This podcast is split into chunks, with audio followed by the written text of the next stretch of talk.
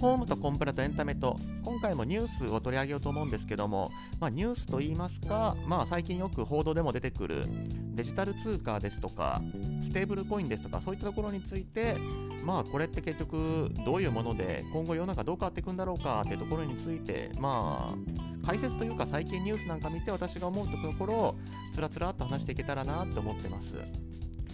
前回 NFT を扱ったところで、またこういうなんか新しいと言いますか、横文字と言いますか、そっち系なのはちょっと自分でも、私はこのニュースの扱うところで、みずほ銀行の件なんか聞いていただいている方が多いような印象なんですけども、ああいうこう人間のダメさというか、失敗というか、そういうところから起きた事件とか事故とか、そういうところについて話したいなと思いなが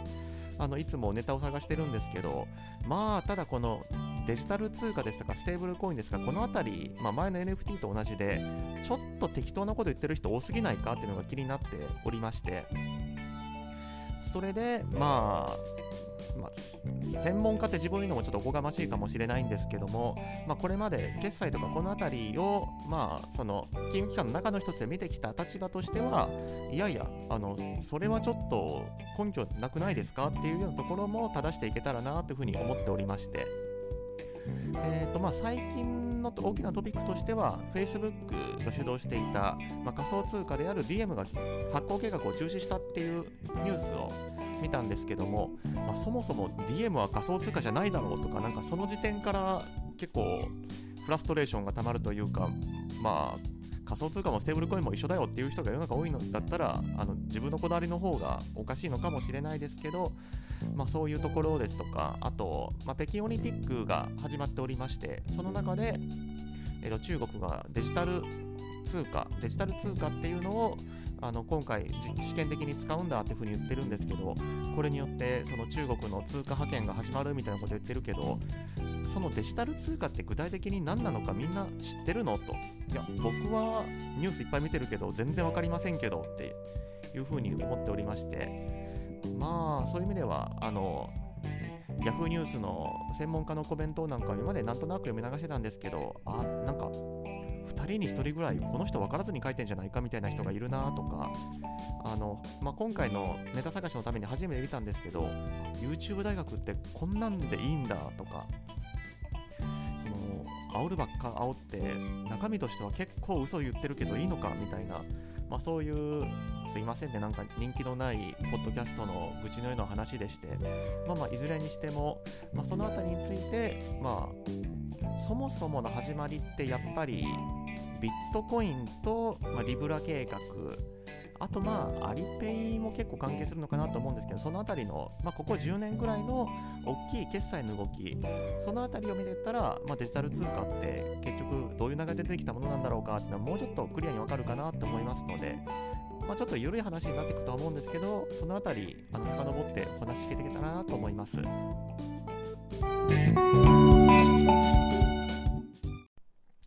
最近ですと中央銀行デジタル通貨とか、そういった形でお金の未来がどうなるですとか、決済の、未来というか将来の使い方がこうなるみたいな、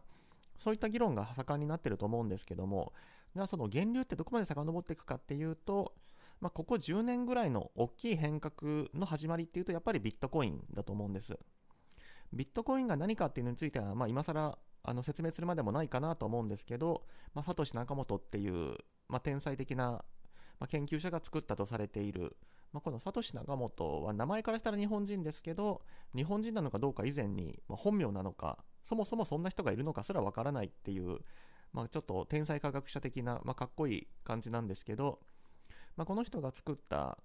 ブロックチェーン技術っていうのを使った通貨ですね。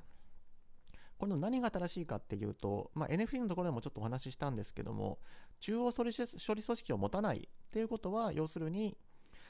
誰かがその情報をコインに書き換える、誰がこのコインを持ってる、お金を持ってるっていうのを書き換えるのが極めて難しいっていうこと、ここに、特徴があるのかなと。あと、誰かが管理者になってないっていうところ、ここ自体が、これは私の印象論かもしれないですけど、初期のウェブカルチャーというか、もっと遡るとヒッピー文化とか、そういったところと親和的だったから、その、インターネット界隈というか、そういう IT 企業界隈でバーッと広がったっていう側面もあるのかなと思ってまして、スティーブ・ジョブスですとかビル・ゲイツですとか、ああいうなんかサンフランシスコとかで IT 企業やってるような人たちって、ヒッピー文化というか、そのあたりの影響を受けて、ちょっと反政府的な思想が好きだったりするんですよね。初期のウェブカルチャーが何かという説明なんですけど、90年代後半とかでもの日本のインターネット社会でもなんかそういう空気ってまだ残ってた気がするんですけど、ネット上の言論は現実の言論とは違うんだから責任を取れるべきじゃないとか、ウェブ上で頒布されてる情報とか、絵とかも含むと思うんですけど、そういったものはみんなに開かれてるんだから著作権なんかないんだと、みんなが自由に使っていいんだとか、そういうことを言ってる人ってなんか当時は結構真面目にいたような気がするんですけど、そのあたりとかなり近しい、つまりウェブっていうのはもう既存の社会とは違う世界なんだから、そういう政府が決めたような法律とかルールとかそういったものが適用されない別世界なんだっていうような見方があったのかなと思っていて、政府が発行していないお金っていうのはなんかそのあたりのウェブカルチャーの人たちが考えそうなものだなっていうのはなんとなく思ってはいるんですけど、いずれにしてもそういう、これまでのお金とは全く違うお金が流通すれば世界がもっと自由になるみたいな、ある種そういう崇高な理想を掲げてできた、プロジェクト、それがビットコインだったんじゃないかなと思うんですけど、ただ現実には、皆さんご存知の通り、ビットコインはそういうユニバーサルに世界中で共通に使われるお金にはならなかったですね。今後なる可能性はゼロじゃないと言ったらゼロじゃないのかもしれないですけども、おそらく今後もならないだろうってみんなが思ってる、そういう状態になってしまったわけですけど、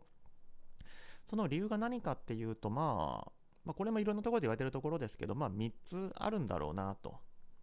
1つ目が金融用語を使うとボラティリティが高いっていうところですね。投機に使われちゃってるからっていう側面が大きいとは思うんですけど、価格の上下運動が激しい、価格がすぐ上がったり下がったりすると通貨として安心して使えないからっていうんですけど、でもこれって実は相対的な問題だなと思っていて、日本円だってもちろん毎日上下しますし、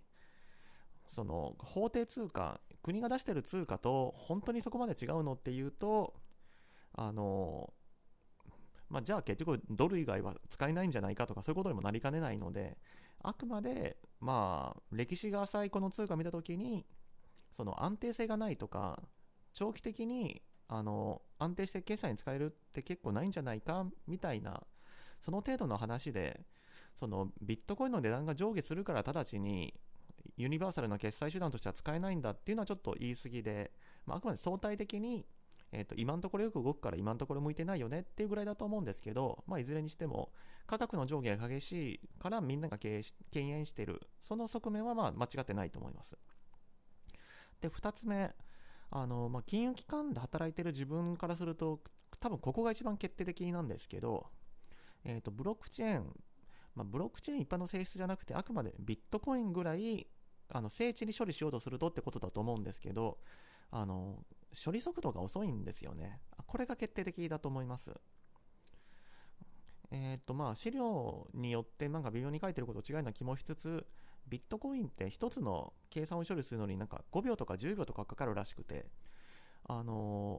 秒10秒だったらちょっと待てばいいじゃないかと思う方もいらっしゃるかもしれないですけど、これは現実の取引、現実の経済活動を処理するにはもうありえないぐらい遅いですね。日本円で例えば国内で振り込みが起きてる件数だけ言っても1日何件だろう、何百万とか何千万とか多分振り込み処理されてるので、自分一人しか世界でビットコイン使わないんだったら5秒待てるかもしれないですけど、世界中で使われる処理が5秒に1件10秒に1件しか処理できないってなったら、それはちょっともうつかもんにならないですね。なのでもうこの時点で世界中でビットコインでお金を処理しましょうっていうのもありえないわけですね。ただじゃあビットコインって世界中で売買されてるけど、あれってみんなそんなに待ってるのっていうと、結局のところはビットコインって言っても、ビットコインの売買って言っても実際にはビットコインを売買してることはそんなに多くないっていうふうには聞いたことありますね。どこの業者でもいいんですけど、例えば、どっかの仮想通貨交換業者でビットコイン買いましたって時に、じゃあこのプルーフ・オブ・ワークですか、ブロックチェーン上の処理で買ったあなたの名前がそのブロックチェーン上に刻まれますかっていうと、実際はそんなことしてなくて、ビットフライヤーだったらビットフライヤーでいいんですけど、ビットフライヤーが持ってる大量の、お客さん用のビットコインがある中で、そのビットフライヤー自身が持っている顧客名簿というか、社内のその記録をするファシリティというか設備に、ビットフライヤー名義で持っているビットコインのうち、何ビットコインはこのお客さんに割れてましたよっていうふうに記録をするだけらしいんですよね。それってじゃあ結局大量に銀行口座にお金持っている電子マネー業者とかが、その腹の中というか、その持ってるお金ので一部を、預かり金の一部が、誰々さんのスイカになっています、誰々さんのエディになっています、誰々さんのペイペイの残高になってますっていうのと本質的に変わらないと思うんですね。本当にビットコインを誰かのアドレスに動かしているんじゃなくて、あくまで、仮想通貨交換業者の内部帳簿の中で動かしているだけっていうんだったら、それってセキュリティとか処理の速度といっても普通の電子マネーと同じ、もっと言うと、銀行口座の中で銀行の自分の、処理用の口座とお客さんの口座の中で資金を振り返るのと結局一緒だよねっていう意味では、その意味でもビットコインで処理するって言っても結局既存の処理の仕方と変わってなくないっていうところでも、ちょっと欺瞞性があるような気はしますね。で、3つ目、3つ目もこれ決定的な話ではないと思うんですけど、政府との緊張関係があるとは思います。日本では結局のところ、さっきのビットフライヤーですとか仮想通貨交換業者を、金融業者として、登録させて、でそのレギュレーションに従った業務をさせるってことで、政府と喧嘩しないように調整を図っているわけですけど、当初のビットコイン取引なんかを見れば、皆さんご案内の通り、もうやりたい放題だったわけですよね。ビットコインは、そのアドレス自体はプログラム上でできているものなので、匿名で作れるわけですから、シルクロードとかダークウェブとか、なんかそんな単語が、2016年、7年ぐらいに流行ってるような気がするんですけど、結局、違法な取引、違法なことをやろうとするときの支払い手段として、匿名だから便利だよねってことで、ビットコインが使われてしまったっていう現実があるので、もともと政府から縛られないフリーな通貨にしようっていう発想自体と、この犯罪に使われたらどうするんだと、あと政府としてはやっぱりそこでの取引って税金取る修税の補足ができないけど、それって困るよねっていう、そういう都合もあると思うんですけど、そことの緊張関係があって、国として大っぴらに仮想通貨いっぱい使ったらいいよねって言いづらいっていうところ、この辺りがやっぱりネックになって、広くは使いづらいなっていうところがありますね。結局今仮想通貨交換業者、暗号資産業者がやってるような取引の方法になってくると、ほぼ金融商品と変わらないんですよね。値段が上下する、金融商品に対して本人確認とかやった業者がその重要事項説明とか、これにはこういうリスクがありますよって一回一回説明しながら売買するみたいなやり方ですと、結局日々の細い支払いを処理するっていうような決済が本当に備えてなきゃいけない機能を備えるっていう意味では、難しくて、その意味ではやっぱり政府からもろ手挙げて使っていいよってならない状態では、日常的な決済の手段として採用するのは難しいってことですね。ただビットコイン自体はこうやって当初の崇高な理想からは離れていったんですけど、ビットコインが残したこの中央処理組織を使わない記録の処理、記録とその処理について、ブロックチェーン技術っていうの自体は他にもっと発展性があるんじゃないか、こういう教訓というか、遺産が残っていくわけです。でこの辺りの仮想通貨、今の呼び方暗号資産ですけど、この辺りの弱点を克服する形でできたのがステーブルコインですよね。始まりは Facebook が、Facebook 連合が立ち上げたリブラプロジェクトだと思うんですけど、リブラはもう完全にビットコインの隆盛と失敗を見てから作ったものだと思います。ステーブルコインであるリブラって言い方自体がなんか歴史的にはちょっと違うような気もしていて、どっちかっていうと、それまでみんなICO だとかなんだとかいろんな百花繚乱の暗号資産を作ってで、詐欺だなんだってわらわらしてるときに本当に普及させるためにはこの方法だってふうに、Facebook、これももう違うのか現在はメタが考えて、作った製品というかサービスでそのリブラのことをそのリブラって名前を使わずにどうやって呼ぼうかって周りが考えてできた単語がステーブルコインだと思うんですよね。最初はなんか OECD かなんかのレポートでステーブルコインって名前が出てきてなんだろうそれって思って中身読んだらはいはいリブラのことねって風に読み解いたのをなんとなく記憶に残ってるんですけど、いずれにしても、リブラの性質、ステーブルコインの性質どう仮想通貨の弱いところを克服していったのかってところなんですけど、1点目のボラティリティが高い、ビットコインの価格が大きく上下してしまって安定性に欠けるっていうところについてなんですけど、ここはステーブルコインの一番大きい特徴だと思うんですけど、実際にある資産、リブラの場合ですと確かドルとユーロ、もう1通貨ぐらいあった気もするんですけど、その実際の法定通貨これを組み合わせて資産価値を担保するっていう手法を取ってましたね。つまりリブラ買うときに別にドルで買ってもユーロで買っても多分いいつもりだったんだと思うんですけど、その買うときの、例えば20ドル分、30ユーロ分を足した金額をドルで払ったら1リブラ買えるみたいな。でその後の価値はっていうとそのドルなりユーロなりそのあたりの価値が動いていったらリブラの金額も変わると。その意味では外為のデリバティブの一種とも言えなくもないと思うんですけど、いずれにしてもそういう実際の通貨を裏付けにしてるから、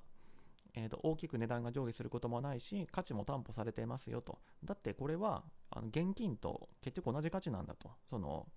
割合がちょっといじられてるだけで、中身としてはもう現金なんですと。ここでまず仮想通貨の一つ目の弱点である、価値が曖昧であるところ、そこを担保したってことです。仮想通貨っていうのは日本法だともうはっきりそう定義してるんですけど、裏付け資産があっちゃいけないんですよね。裏付け資産があるものはなんか法律上別のカテゴリーに入ってくるので、裏付け資産がある時点で仮想通貨ではないっていう関係ではあるんですけど、いずれにしてもこういうネット上で流通するデジタル通貨資産、この中では、きちんと、実際に存在する、細かく言い出すとステーブルコインも暗号資産を裏付け資産にとってもいいので完全にそうでもないかもですけど、基本的には、ちゃんと裏付け資産を持ってる、資産っていうのがステーブルコインですと。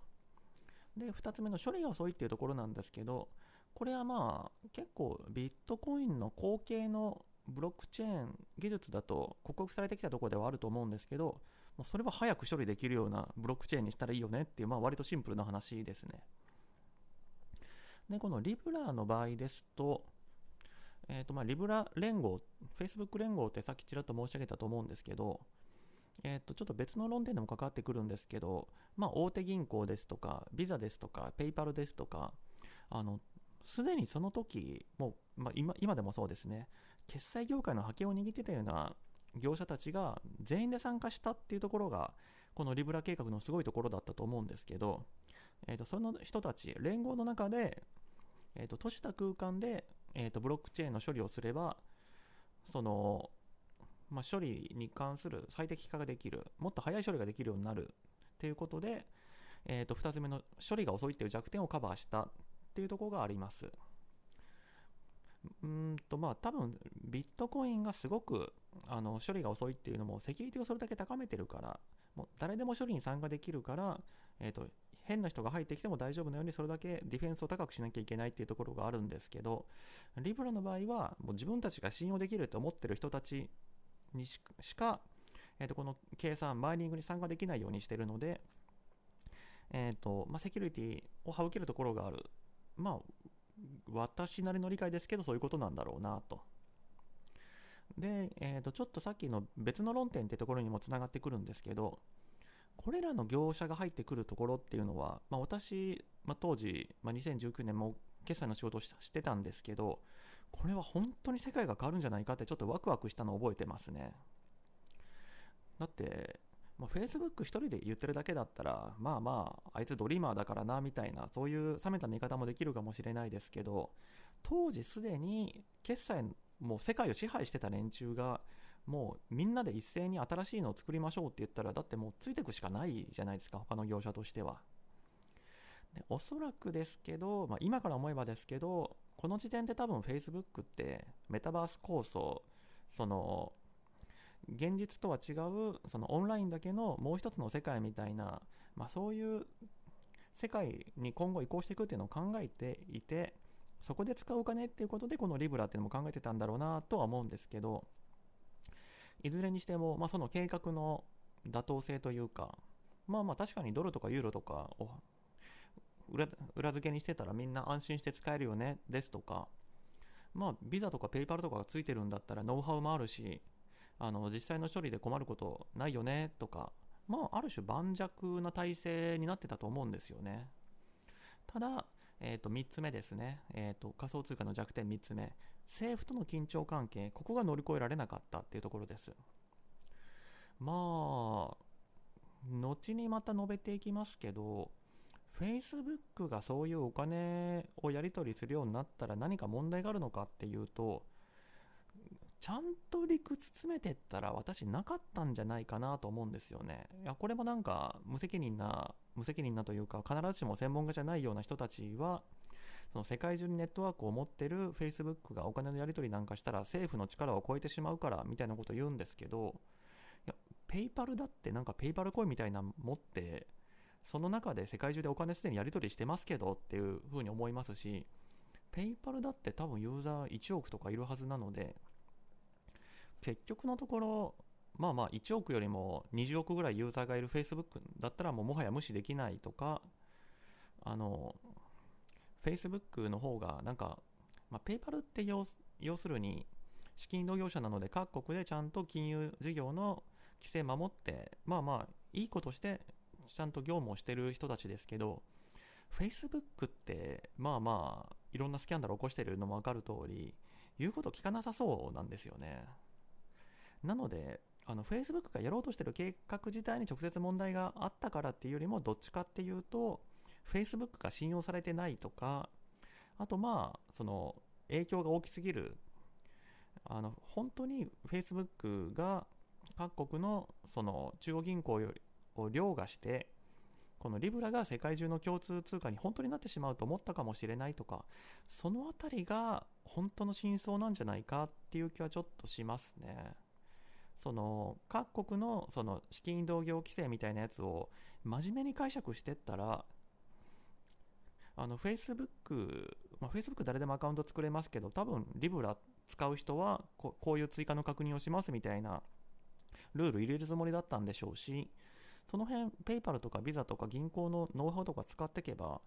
多分資金移動業の免許を取れるだけの体制整備ってできたと思うんですよね。それを考えていくと、やっぱりもはや超法規的というか、もう政府としてFacebook にやらしたら何起きるか分からんから怖いとか、そういう大人の事情の判断で却下されたんじゃないかなっていう気はしますね。で、結局、リブラ計画についてはもうちょっと規模を縮小した形で DM っていう形に改装していくんですけども、ただ DM になっても結局、収集がつかなかった。おそらく米国の当局とずっと折衝してたんだけど、そのマーク・ザッカーバーグとしてこれ以上政府の言うことを聞いてたら、そもそもやろうとしてたことを何もできないよねになっちゃったから止めたっていうことなんだろうなと思うんですけど、ここである種、次のデジタル通貨への時代、道筋が開けていくと思うんですけども、このあたり多分、アリペイ自体もすごく画期的なサービスだったと思うんですけど、あのあたりも結構関係してくるのかなと思いますね。中国、アリペイは中国の巨大な決済、もともとは、e マーケット、電子マーケットをやってる会社だったんですけども、徐々に決済にシフトを移していって、でもはやもう中国の支払いはほとんどアリペイと、ライバルの WeChatPay とこの2つで処理されてるみたいな状況になってるんですけど、中国はああいう国なんで気に入らないってなったらもう余裕で潰しにかかれるところで、アリペイを運営してるアリババもちょっと潰されかけてるところではあるんですけど、もう実際にそういう決済を握っちゃった業者が国の経済を牛耳ってしまうみたいな、そういったことが実際に真横で起きていたから、それを自由主義社会の方でやられちゃうと、そうか、もう中国みたいに気に入らないから潰すってことができないんで、それが困るっていうような状況判断もあったのかなとはなんとなく思うんですけど、いずれにしても、Facebook の利払いが超えて潰れされていきましたと。ただ、このリブラが作った影響っていうところが、最終的に話に向かっていくデジタル通貨って何なんですかっていうところにも、話としてつながっていくんですけど、もともと繰り返しですけど、仮想通貨って、政府から自由なインターネットだけで使える、そういうデジタルな世界で使える自由なお金っていうところで始まったところだと思うんですけど、このステーブルコインになったところで、信用性を担保するためしょうがなくではあるんですけど、実際にあるお金を裏付け資産にするってことは、それって、ドルなりユーロなりって、米国なり EU なりそのあたりの政府機関が管理しているお金なわけですから、もはや最初の政府から自由な独立したものを作るっていうところからは離れちゃってるんですよね。ですし、例えばステーブルコイン、実際に存在するやつですけど、1コインイコール1ドルっていうステーブルコインができたとして、それで、アメリカの中で買い物できますってなった時に、それってじゃあ電子マネーと何が違うのってなってくると、いやこっちはサーバーがなくてブロックチェーンで処理してるからステーブルコインで電子マネーじゃないんだよって言ったところで、それって何の意味がある区別なのってことにもなってくるので、やっぱりステーブルコインの登場でちょっと元々ある決済手段とこの辺りの、クリプトって呼ばれるような業界の境目がちょっと曖昧になってきてるっていうのが今の混乱につながってるのかなって思います。じゃあ次にデジタル通貨の話なんですけども、ちょっと寄り道して日本の今の状況についてお話ししますと、日本ではステーブルコインというのが何なのかっていうのは今のところまだ決まってない感じですね。一応この手の話って、資金決済ワーキンググループっていう、専門家集団のディスカッションがあって、それを受けて大体法律にそのまま反映されるっていうような流れが結構続いてるんですけど、一応ここでは、現金というか、実際の資産を担保にしたデジタルでのお金のやり取りをするもの、それがステーブルコインですぐらいに決まってきてるので、おそらく電子マネーとほぼほぼ変わらないものになるんじゃないかっていうようなのが、多くの専門家の見立てなのかなっていうふうに思います。取り扱いについても銀行と、資金移動業者しか使っちゃいけない、つまり、仮想通貨交換業者、暗号資産業者はステーブルコインを扱っちゃいけないってなってきて、でステーブルコインのやり取りについてはお金のやり取りをする免許を持ってる人がやっちゃいけないってことは、それってデジタルデータでやり取りをするお金だよねってことで、結局、日本政府、日本の当局としてはステーブルコインって電子マネーと見てるんじゃないかっていうような気はちょっとしますね。具体的にどういう法制をかましていくのか、あと厳密に電子マネーだと担保の保全が必要とか、そういう細かい規制が入ってくるんで、厳密な意味では電子マネーとは違うものに設計するんじゃないかなと思ってるんですけど、ただいずれにしても、ブロックチェーンを使ってたらステーブルコインですとか、そういう定義って別に入ってないんですよね、今までの議論ですと。単に現金と同等の、デジタルデータをやり取りする場合については、銀行なり資金移動業の免許がある人しかやっちゃいけませんよって言ってるだけなので、となってくると結局ステーブルコイン、仮想通貨に対して、裏付け資産を乗っけたみたいな、今までお話してきたようなアメリカで起きてきた議論っていうのを、ある種すっ飛ばして、これまで日本で規定してきた、現金をやり取りする形、現金をやり取りする時の管理方法みたいな、そこに落とし込んでるっていうところで、ある種日本独自の、路線、こっちが現実的なのかもしれないですけど、そういう方向に向かってるのかなっていう気はします。ちょっと余談かもですけど、英語圏だと逆にそのステーブルコインだ、仮想通貨だっていう定義よりかは、なんかまとめてクリプトって呼んでるようなイメージがあって、つまり、暗号資産、ビットコインとかそういう、裏付け資産が全くないデータだけのやり取りをするものと、前回ちょっとお話ししました NFT、誰が所有者だっていう記録だけやり取りするもので、それとこの裏付け資産があるステーブルコイン、このあたり全部結局ブロックチェーン技術の派生でしょっていう見方をしてるんだと思うんですけど、全部まとめてクリプトって呼んでる気がするんですよね。これに対して、私自身もさっき裏側がサーバーがあるのとブロックチェーンで保管してるのとどう違うのって言った発想と神話的ではあるんですけど、日本ではそのブロックチェーン使ってるからどうとかそういう見方はあんまりしてなくて、結局それって何に使うの、どういう資産保全がされてるのっていう、そういうところしか見てないっていうところでは、独自路線で見てるなっていう気はしますね。G7 なんかでもステーブルコインを使うにはこういう原則を守りましょうみたいなことをいろいろと言ってるんですけど、日本の場合はもうそもそも、現金のやり取りと同様の、規制をしますって言ってったら、多分そのあたりって全部守られることになるので、イノベーション的にはなんか結構いまいちかもしれないけど、硬いは硬いなっていう気はしますね。で、実際日本でも、JPY コインとかいう、日本で最初のステーブルコインですっていうようなものがすでに実用化されてて、Amazon で使えるのかな、なんか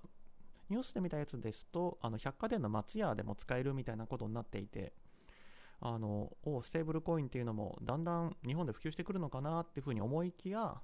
この JPY コインってよくよく見てみると、1コイン1円でなんか取ってる免許見ても前払い式支払い手段になってるんで、これってもう完全に電子マネーなんですよね。前払い式支払い手段で電子マネーの時に取る免許ですし、1コイン1円ってことは、100円その JPY コインの運営業者に払ったら100コイン出してくれて、QR なのかバーコードなのか分かんないですけど、それを店に持ってったら、店に持ってってピッてスキャンしてもらったら、その100コイン引き落とされて、100コイン引きされるってことは自分から100円払ったことになる。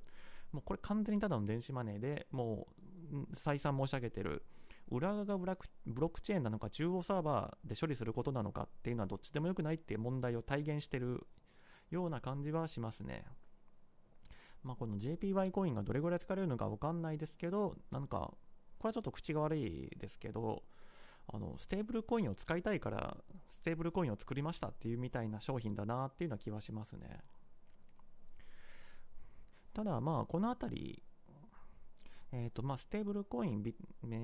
想通貨、電子マネー、結局言い方はどれでもいいと思いますし、結局のところ実際の運用としてはやっぱり変わんないような気がするんですよね。ビットコインとか、クリプトはそういうブロックチェーン使ってるからセキュリティが強いんだって言ったところで、これも NFT のところで申し上げたところですけど、いやサーバーで保管してたって結構強いよっていう、結局相対的な差に過ぎないっていうところですとか、あとさっきのビットコイン買ったって言っても、結局ビットフライなりコインチェックの腹の中でそれらの会社のサーバーの顧客名簿の中で書き換えてるだけだよねっていう話とも近いと思うんですけど、金融取引する上で大事な情報って、お金の場所がありかがどこにあるかっていうだけじゃなくて、取引履歴だとか、もう顧客情報として取られてる個人情報とか、そういうところだってもうすごい大事なわけですけど、多分そのあたりの保管ってもちろんブロックチェーンにはそんなの保管できないので、普通に、お客さんの情報を入れるサーバーに保管してるっていうんだったら、いくらクリプトを使ったところでそのあたりに対する脆弱性って普通の業者さんと全然変わらないので、そのあたり言ってくると、ステーブルコインだから新しい、デジタルデータだから新しいとかって結局相対的というか、デジタル取引の中のそのお金のやり取りについてはブロックチェーンだからちょっとだけセキュリティ高いかもしれませんよぐらいの差にしか過ぎないっていう意味で、今の日本のその規制なり、展開を見てると、そんな劇的にステーブルコインになったから何か変化があるかっていうと、それはなさそうだなっていう感じですね。で、やっと現代に戻ってきまして、デジタル通貨なんですけども、これも本当冒頭に申し上げました通り、結局何を指してデジタル通貨って言ってるのっていうのが全然分かんないわけですね。仮想通貨は大体こういうもんだって分かったと。で、ステーブルコインについても、日本と海外でちょっとずつ定義は違うような気はするけど、こういうもんだって分かりましたと。ただデジタル通貨については、私もいろんな論文とか研究のやつ読んだんですけど、全然決まってないっぽいんですよね。そもそもデジタルってなんやねんって言い出すと、今の銀行預金だってデジタルだろうって話ですしね。もちろんATM からお金引き出したら現物になりますけど、振り込みするとき、あと銀行が、銀行間取引を決済するときって、日銀ネットとか、あと最終的には、全銀ネット上で処理されるわけですけど、それだってもちろん、その辺の銀行の支店の人が、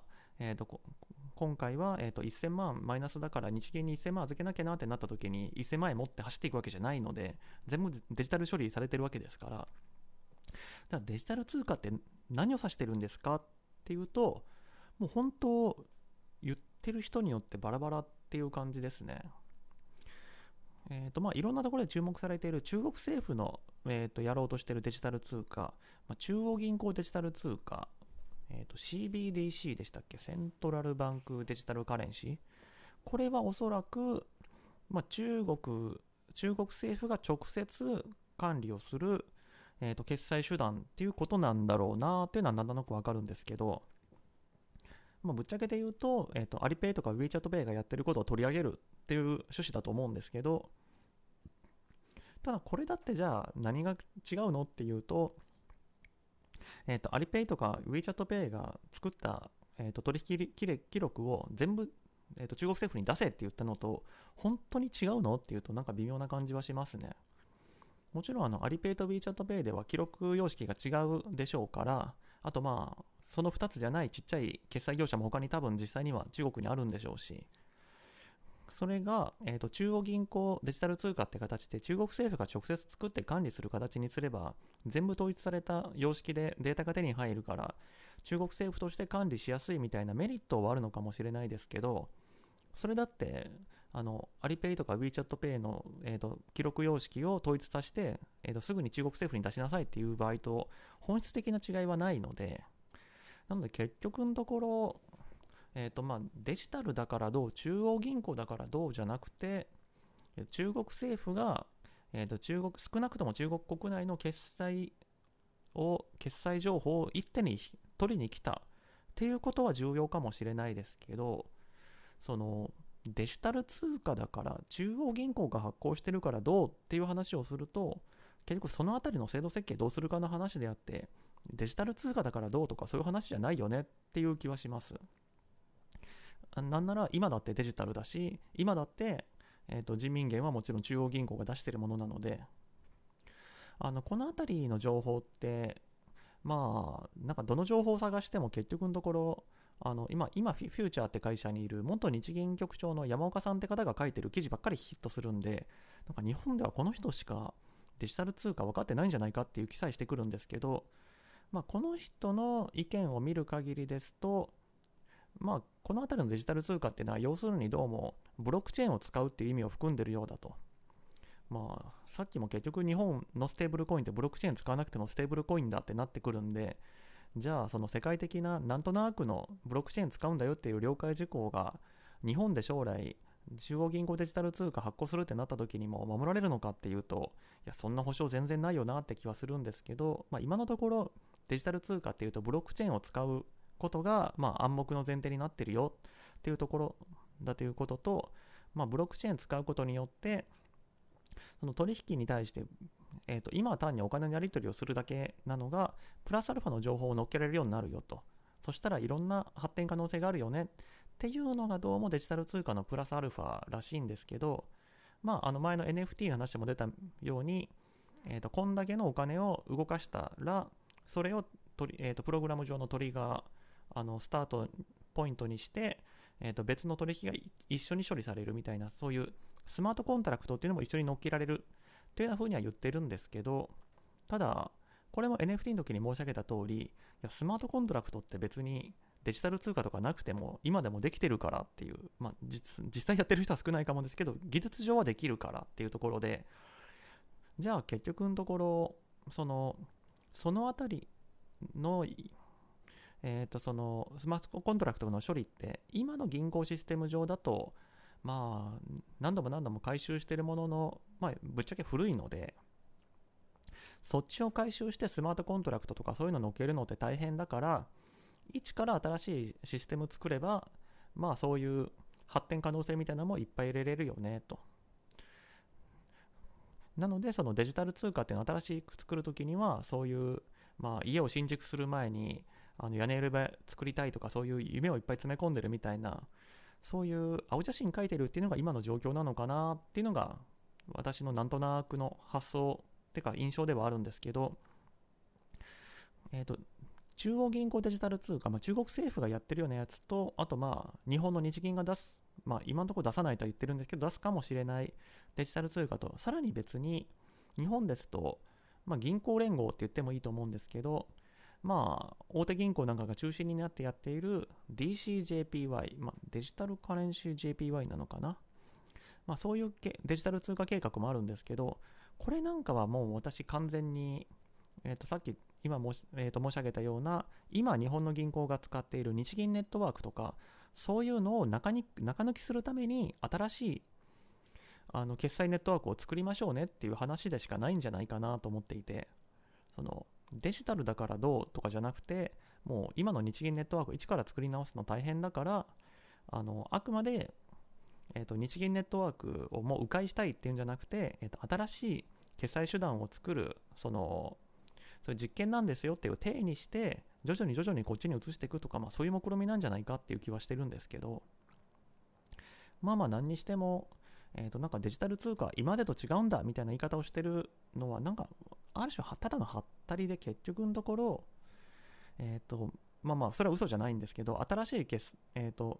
システムを作る、その中に、まあ今ブロックチェーンが一番、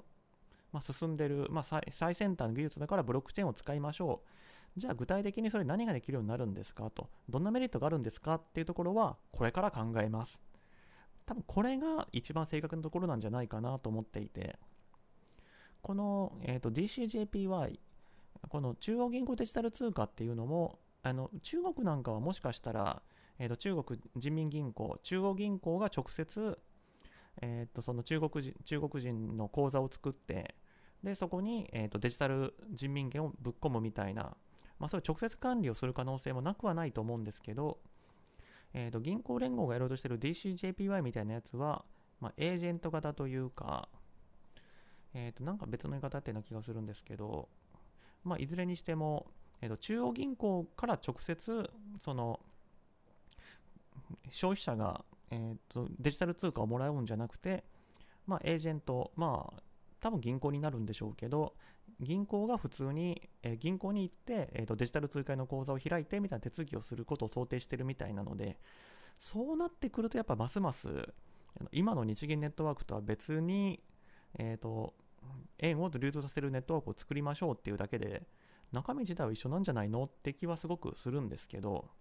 まあ、もちろん銀行連合が制度設計したときに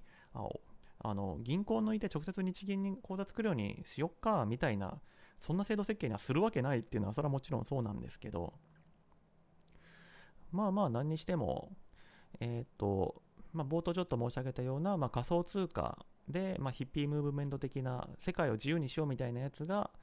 その、まあ、ステーブルコインで、まあ、Facebook を中心とする、まあ、悪の名称は残ってしまうものの、まあ、政府から離れた経済ネットワークを作りましょうっていうところから、最終的にはこのデジタル通貨までいったら、今の、まあ、政府の中央銀行が主導でやってる経済金融政策の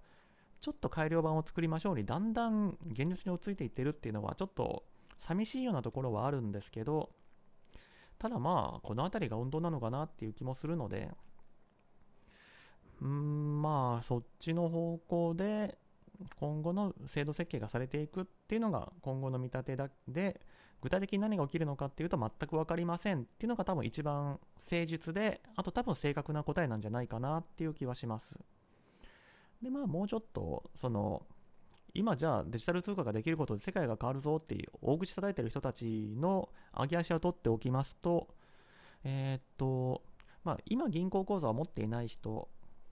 まあ、銀行口、今の円って基本的にはもちろんデジタルで扱うにはまあ電子マネーだったらその電子マネー業者の口座を開かなきゃいけないし、銀行だったら銀行口座を開かなきゃいけないけど、まあ銀行口座を持てないような人たちもいっぱいいるのが、その中央銀行デジタル通貨っていうのができたら、そのデジタル通貨を直接使えるようになるから救われるんだっていうような言い方をしてる記事をいくつか見たんですけど、いやそれも制度設計の問題だし多分そうはならんだろうっていう気がして、これもさっきの銀行を一回かませるのかっていう話と一緒なんですけど、例えば、デジタル通貨、支払いネットワークというのができましたと。ただ、自分のスマホに物理的にそのデジタル通貨を入れるっていう設計には多分ならない。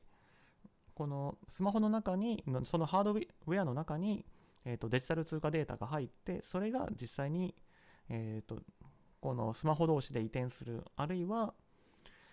お店に対して払ったら、そのお店のレジに移動するみたいな、そういう作りもできなくはないんでしょうけど、でもそれだとスマホ壊れたら中のデジタル通貨も消えちゃうので、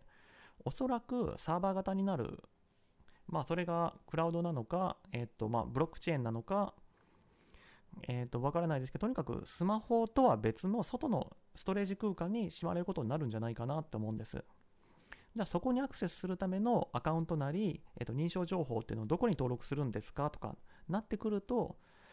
今銀行口座開設って呼んでる取引がそのデジタル通貨口座開設の取引に入れ替わるっていうだけの言葉遊びになるんだとしたら、結局今何らかの理由で銀行口座持てない人ってそっちのデジタル通貨口座開設も何らかの問題が生じるかもしれないので、